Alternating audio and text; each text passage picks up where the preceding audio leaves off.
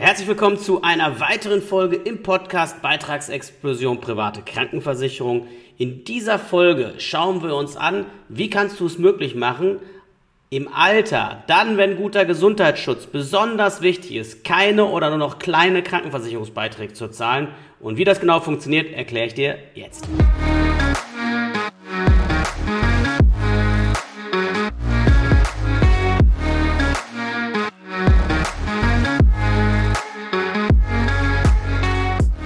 Du hast ja vielleicht schon mitbekommen, dass ich das Buch Altersvorsorge für Dummies geschrieben habe. Das sind diese schwarz-gelben For Dummies für Dummies Bücher, wo komplexe Sachverhalte mal so runtergebrochen werden, dass du, dass ich, aber dass im Zweifelsfall, Zweifelsfall auch unsere Omis verstehen würden, wo man einfach nicht den nächsten Sachratgeber hat, sondern konkret an die Hand genommen wird und dann einfach sieht, wie kriegt man jetzt in diesem Thema seine Versicherungskosten möglichst gering halten, auf der anderen Seite seine Altersvorsorge in trockene Tücher. Naja, und wenn man ehrlich ist, eine große Kostenposition, die viele unterschätzen, ist die Krankenversicherung. Gesetzlich wie privat. In beiden Fällen geht gut und gerne eine halbe Million aufwärts, wenn du lange genug lebst, an die Versicherung raus. Und wenn es dann darum geht, insbesondere für Privatversicherte dafür zu sorgen, dass im Alter dann, wenn du wahrscheinlich die Versicherung viel häufiger brauchst als in jungen Jahren, die Beiträge immer noch bezahlbar sind, dann kommt diese Frage immer wieder auf mich zu, dass die Leute sagen, Mensch Dieter, ich habe ja überlegt, in die private Krankenversicherung zu gehen. Nur ehrliches Wort, ich höre es von allen Seiten, die Spatzen pfeifen von allen Dächern, egal ob es Freunde sind, äh, Eltern sind, äh, ältere Kollegen sind. Alle sagen mir, bleib aus der privaten raus, weil das wird im Alter unbezahlbar. Und ähm, wie siehst du das denn? Und ich bin ganz ehrlich, ich sehe es zweigeteilt, weil es gibt die Versicherer, die Leute in jungen Jahren günstig anlocken, in Tarife packen, die vermeintlich gut aussehen und bei Check vierundzwanzig und in den Maklervergleichsprogrammen ganz oben stehen auf den Treppchen. Aber wie du schon weißt als regelmäßiger Zuhörer, auf lange Sicht extreme Risiken bergen, wenn es um die Frage geht, kann ich mir den Vertrag im Alter dann immer noch so gut leisten? Und dann habe ich jetzt etwa knapp fünftausend Verträge auf dem Tisch gehabt in den letzten paar Jahren und extrem viele Beispiele gesehen von Rentnern, die zu Recht sich beschweren und sagen, ey, die private ist wirklich im Alter ein Problem für mich, ähm, die frisst mir mehr oder minder die Haare vom Kopf oder ein Drittel meiner Rente weg oder whatever. Den können wir zwar immer ganz gut helfen, indem wir intern mal schauen, ob wir irgendwie die einen günstigeren Tarif packen können, ohne dass die jetzt nennenswert an Leistung oder Selbstbehalten einbußen. Aber viel schöner wäre es natürlich, sie hätten von Anfang an alles richtig gemacht. Und darum geht es eigentlich in dieser Folge, dass du, wenn du dich privat versicherst oder schon privat versichert bist, einfach mal mit Informationen ausgestattet wirst hinsichtlich der Frage, wie kannst du vor allen Dingen langfristig dafür sorgen, dass du den Vertrag in zwanzig, dreißig oder vierzig Jahren immer noch feierst, weil du sagst, es war damals eine gute Entscheidung. Und am Ende des Tages ist das eigentlich nicht so komplex und nicht so kompliziert, das Ganze zu gestalten. Erste, was du verstehen musst, wir nehmen mal verschiedene Szenarien durch. Stell dir mal vor, du bist Angestellter. Ein Angestellter ist immer gut bedient, wenn er immer bis zum Höchstbetrag dessen im Monat investiert, was der Arbeitgeber zur Hälfte dazu zahlt. Das sind jetzt in diesem Jahr achthundertacht Euro für die Krankenversicherung und du kannst sagen, du kannst noch die zusätzlich die volle Pflegepflichtversicherung obendrauf rechnen. Dann bist du so je nach Eintrittsalter zwischen achthundertsechzig und neunhundert Euro im Monat. So hoch kannst du gehen und bekommst die Hälfte dazu. Davon solltest du immer Gebrauch machen. Du solltest als Angestellter niemals weniger zahlen, weil du sonst das Problem hast, dass am Ende des Tages du überhaupt kein Geld sparst. Also Beispiel, du entscheidest dich für eine Krankenversicherung und sagst auch, weißt du was, Dieter hat gesagt, ich kann bis neunhundert Euro gehen, ich zahle aber nur siebenhundert Euro und spare mir die zweihundert Euro und leg die dann in den E T F-Sparplan zurück oder so. Das funktioniert für einen Angestellten nicht, weil von den zweihundert Euro Differenz zu den neunhundert, die der Arbeitgeber maximal dazu zahlen würde, na, zieht sich hundert Euro der, der Arbeitgeber, reißt er sich unter den Nagel und die anderen hundert Euro davon kannst du einen Großteil nicht steuerlich absetzen. Das heißt, du hast vielleicht sechzig Euro mehr netto, verschenkst aber zweihundert Euro, die beispielsweise bei deiner Krankenversicherung in einen zusätzlichen Sparvertrag könnten, sodass du im Alter da ein bisschen mehr Ruhe reinkriegst. Sowas bieten die meisten an. Und wenn sie es nicht anbieten, kann man die Tarifkombination so bauen, dass du in den Tarif gehst, der überproportional viel Altersrückstellungen bildet, in der Zeit, wo du Angestellter bist und quasi den Arbeitgeber mit auf deiner Seite hast, plus das Finanzamt, und kannst dann später in den Tarif reingehen, der diese großen Töpfe, diesen großen Guthaben, diese großen Altersrückstellungen nicht vorsieht und hast dann trotzdem für die Zeit, wo kein Arbeitgeber mehr da ist, wo du auf dich alleine gestellt bist, noch einen richtig schönen Plan B in der Tasche. Also das gilt es unbedingt zu beherzigen. Für alle anderen, außer Beamte, also ich rede jetzt von Selbstständigen und Freiberuflern, ja, bei euch ist die Situation doch eigentlich ziemlich klar.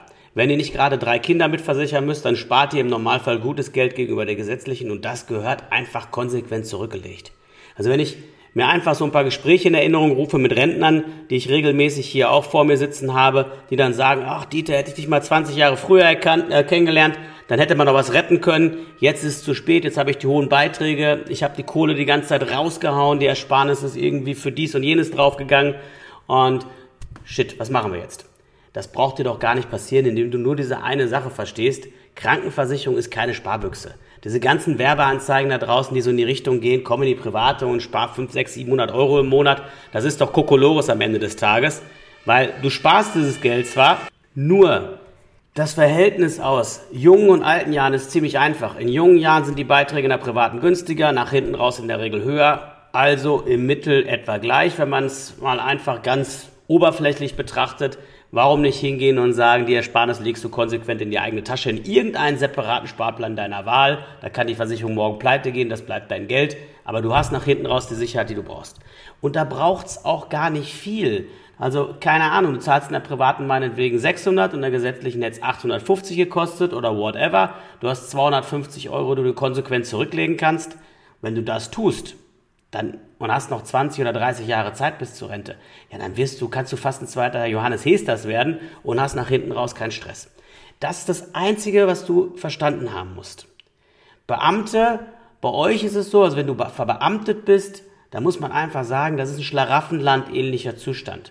Weil der Beitrag ist super gering, die Leistungen sind total gut in den meisten Beamtentarifen, respektive du zahlst dafür auch so gut wie gar nichts, vielleicht zweihundert, dreihundert Euro im Monat. Ein Kind kostet vielleicht fünfunddreißig bis vierzig Euro im Monat. Das heißt also, du hast doch alle Gründe dafür zu sagen, weißt du was, ich lege hier ein paar Taler irgendwie einen langweiligen E T F-Fondssparplan mit hundert Euro beiseite und habe im Alter absolut Ruhe mit der Kiste. Warum sage ich euch das allen?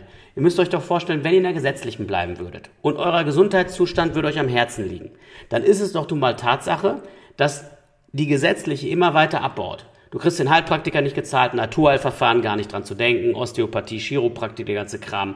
Ähm, du hast horrende Zuzahlung bei, bei den Zähnen und am allerschlimmsten, da kommt nochmal eine separate Folge für, die ist insbesondere für eure ganzen Angehörigen. Du hast im Krankenhaus die richtige A-Karte, weil du dann eigentlich immer gezwungen bist, ins nächstgelegene Krankenhaus zu gehen und niemals wirklich die Trumpfkarte ausspielen kannst, auch ein entsprechendes Mitspracherecht zu haben. Ähm, da brauchst du doch als gesetzlich Versicherter, wenn deine Gesundheit dir in irgendeiner Form wichtig ist, ein vernünftiges Zusatzversicherungspaket. Und wenn ich vernünftig sage, dann bist du irgendwo mit fünfzig, siebzig, achtzig Euro im Monat dabei. Das Geld sparst du dir auch definitiv schon mal. Dann ist es so, du kriegst bei Krankenversicherung auch immer mal wieder eine Beitragsrückerstattung. Ich bin kein großer Fan davon, geh lieber zum Arzt. Aber es gibt halt Jahre, da hast du aus zur Vorsorgeuntersuchung nicht ganz viel zu machen und dann nimmst du das Geld dankend an. Das packst du mit in diesen Fondtopf rein, in ein separates imaginäres Gesundheitskonto. Das kannst du selbst tun, wenn du dich privat versicherst und sparst gar nichts gegenüber der gesetzlichen direkt an Beitrag ein, weißt aber, dein ganzes Leben lang brauchst du diese Zusatzversicherung, Zusatzversicherung nicht, kriegst Beitragsrückerstattung und legst die einfach konsequent zurück in einen separaten Sparplan rein. Dann weiß ich für dich jetzt nach fünfundzwanzig oder vierundzwanzig Jahren, wo ich selbst privat versichert bin, da wächst ein Guthaben an, das wird ratzfatz sechsstellig. Zumindest wenn du auch eine Ersparnis hast, wenn du keine Ersparnis hast und legst nur Zusatzversicherung und Beitragsrückerstattung an, dann wird es aber gut fünfstellig. Und über die Zeit, Albert Einstein, Zinseszinseffekt, gerade wenn noch ein paar Jahrzehnte Zeit sind bis zur Rente, ja, dann ist das nach hinten raus einfach eine viel sicherere Veranstaltung. So, und das ist das, was den Leuten eigentlich ehrlicherweise schon beim Abschluss so erklärt werden müsste, damit die einfach wissen, du, pass auf, diese ganze Werbemaschinerie, das ist Kokolores, das ist irgendwie Bauernfängerei, da geht es darum, irgendwie die Leute irgendwie günstig anzulocken, wohl wissend, dass die irgendwann Probleme kriegen werden oder irgendwann auf die Private schimpfen. Die Leute schimpfen zu Recht. Ja, ist nicht so, dass sie das irgendwie sich an Haaren herbeiziehen, sondern das ist genau meine Erfahrung. Und deswegen, du als Hörer dieses Podcasts sollst es besser machen, du sollst einfach in die Lage versetzt werden, das mit gesundem Menschenverstand zu entscheiden, Und wenn du das noch kombinierst mit einem möglichst beitragsstabilen Versicherer, der nachweislich seit Jahrzehnten seine Zahlen im Griff hat, wo du in die Bilanzen gucken kannst und das sieht alles ordentlich aus und der Tarif, den man dir da anbietet, hat mindestens dreißig Jahre Historie, wo genug alte Menschen drin sind und du kannst sehen, dass die sich die Beiträge leisten können, genauso wie die Jungen, dann hast du in Sachen Gesundheit alles Menschenmögliche gemacht, um dafür zu, zu sorgen, dass deine und die deiner Familie bestmöglich konserviert wird. Und genau das wünsche ich dir. Ja, das war wieder eine weitere Folge im Podcast und super, super cool, dass du mit dabei gewesen bist. Ehrliches Wort, das, was du dir an Informationen reinholst, das wissen die aller, allerwenigsten da draußen. Selbst die Leute, die das Zeug verkaufen, wissen es oft nicht. Und deswegen mein Tipp, meine Bitte an dich, teil den Content unbedingt mit Menschen, die in einer ähnlichen Situation sind, die dir am Herzen liegen, mit Freunden und Bekannten und sorg dafür, dass sie nicht ins offene Messer laufen. Die brauchen nichts machen, außer sich hier ein bisschen berieseln lassen, die Sachen anhören und die meisten kommen dann irgendwann auf den Trichter und denken das ganze Thema private Krankenversicherung völlig neu und haben dadurch bedingt einen besseren Gesundheitsschutz und bezahlbare Beiträge nach hinten raus und ich glaube, das kann nur das Ziel sein. In diesem Sinne, bis bald, dein Dieter.